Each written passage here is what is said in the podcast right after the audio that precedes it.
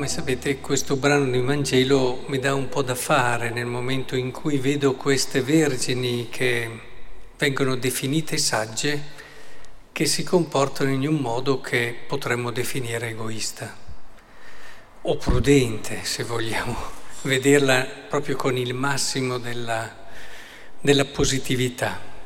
Nel senso che insomma, la condivisione vuol dire condividiamo, non ci rimaniamo, finiamo tutti, finiamo insieme, stiamo insieme almeno. Io quello che posso lo faccio, speriamo che ci basti, non lo sappiamo. E poi arriva lo sposo e diciamo è stato questo la difficoltà, il problema, noi abbiamo cercato di condividere.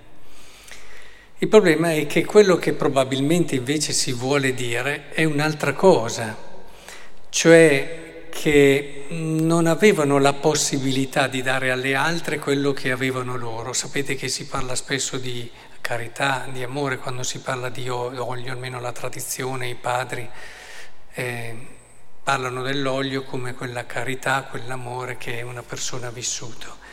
Ma ci sono delle cose che se non le vivi tu non te le può dare nessuno. E c'è un percorso di crescita di fede dove puoi certamente essere aiutato dalla testimonianza di altri, puoi essere aiutato da quello anche il modo di porsi degli altri nei tuoi confronti, ma è un percorso che devi fare tu. E che devi fare tu. C'è poco da fare e certe cose, se non le hai fatte, ricordo sempre perché mi ha colpito molto e mi ha segnato anche nel mio cammino, quel sacerdote malato che diceva, era anziano, aveva tanto tempo e gli dicevo chissà quanto tempo passerai a pregare adesso.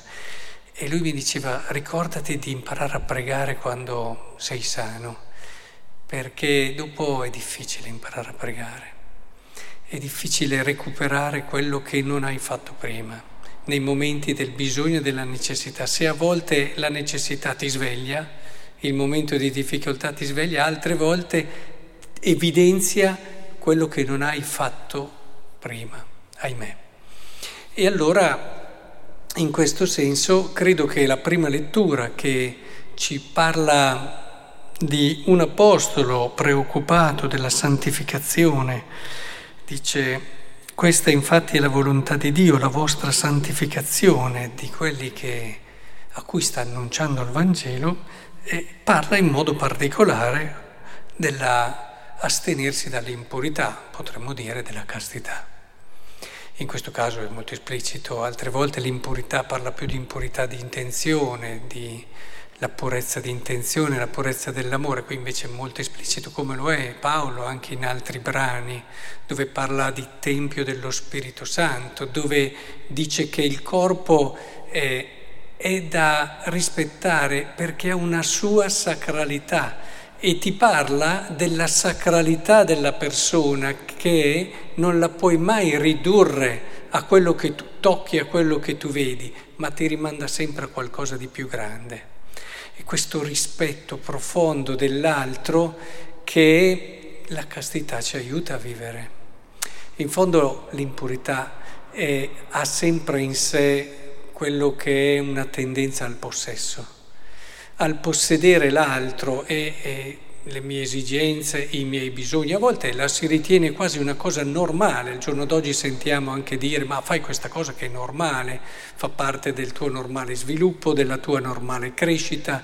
Eh, ma insomma io non so che cosa, eh, in effetti c'è un bellissimo documento uscito ormai però eh, cosa saranno 3, 40, 30, 40 anni fa, de, della conferenza episcopale, se ricordo bene, che dice proprio come l'impurità porti ad un progressivo ripiegamento su se stessi e, e spesso viene alimentata da fantasie che ti distanziano dal senso del reale, che è fondamentale sia per un uomo e una persona matura che per un cristiano.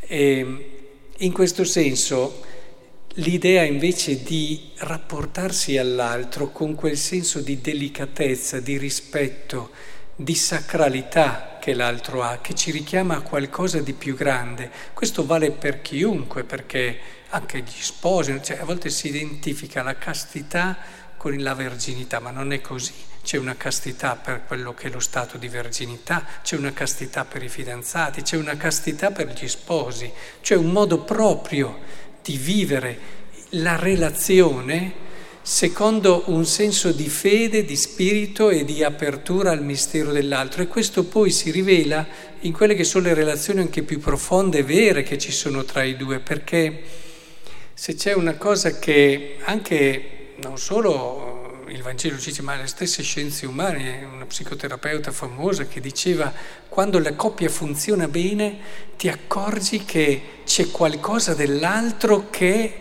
non puoi possedere, non puoi raggiungere.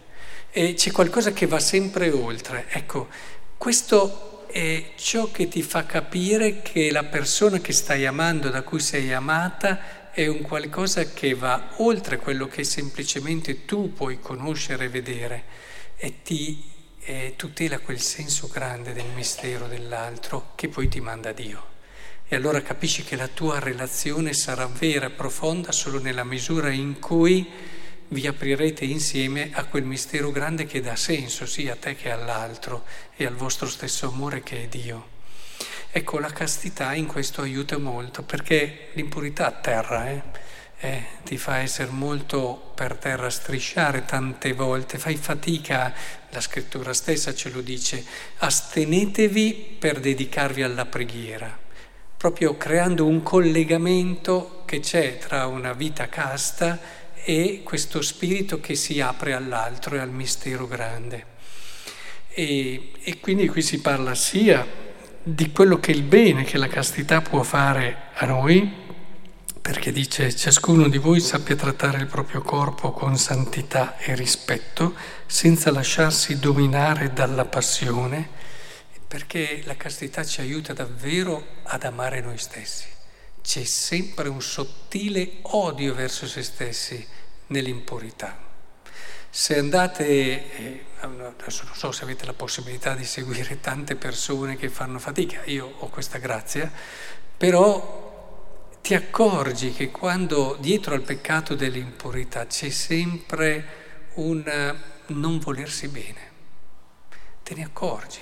Anche dietro questa impressione che hai. E in più c'è questa progressiva difficoltà a gestirsi, ad essere liberi e, e a dominare se stessi. A volte la persona impura fa cose che non vorrebbe proprio perché non è libero. Questo quando il peccato scivola e diventa abitudine prima e vizio dopo.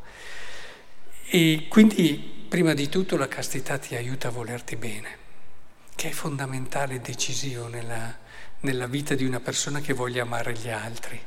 Ti aiuta ad avere quel giusto rispetto e capacità di amare. E poi ti dice, oltre che a essere libero, che nessuno in questo campo offenda o inganni il proprio fratello. Sì, spesso ci si inganna. Ecco quello che è il riferimento agli altri nella castità. Cioè tu pensi di amare l'altro, ma in fondo lo stai usando. pensi di rispettarlo, comunque non faccio niente di male, siamo d'accordo. Eh, eppure anche in questo caso sarete d'accordo, ma siete d'accordo per usarvi l'uno con l'altro e quindi vi abbassate reciprocamente. In questo senso quindi avere quella capacità di rispetto e di grande capacità proprio di guardare oltre permette davvero, ad esempio, ad una coppia di mantenersi leggera e di mantenere alto lo spirito e affrontare anche le problematiche quotidiane e concrete con quello sguardo di fede che ti fa vedere oltre al problema, intuire la giusta soluzione.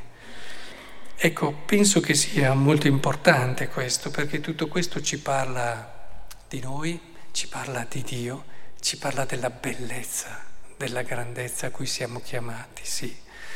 Perché se c'è uno dei frutti più belli della castità è proprio avere questo senso grande e profondo della bellezza del mondo, della bellezza dell'altro, della bellezza di quello che sei tu.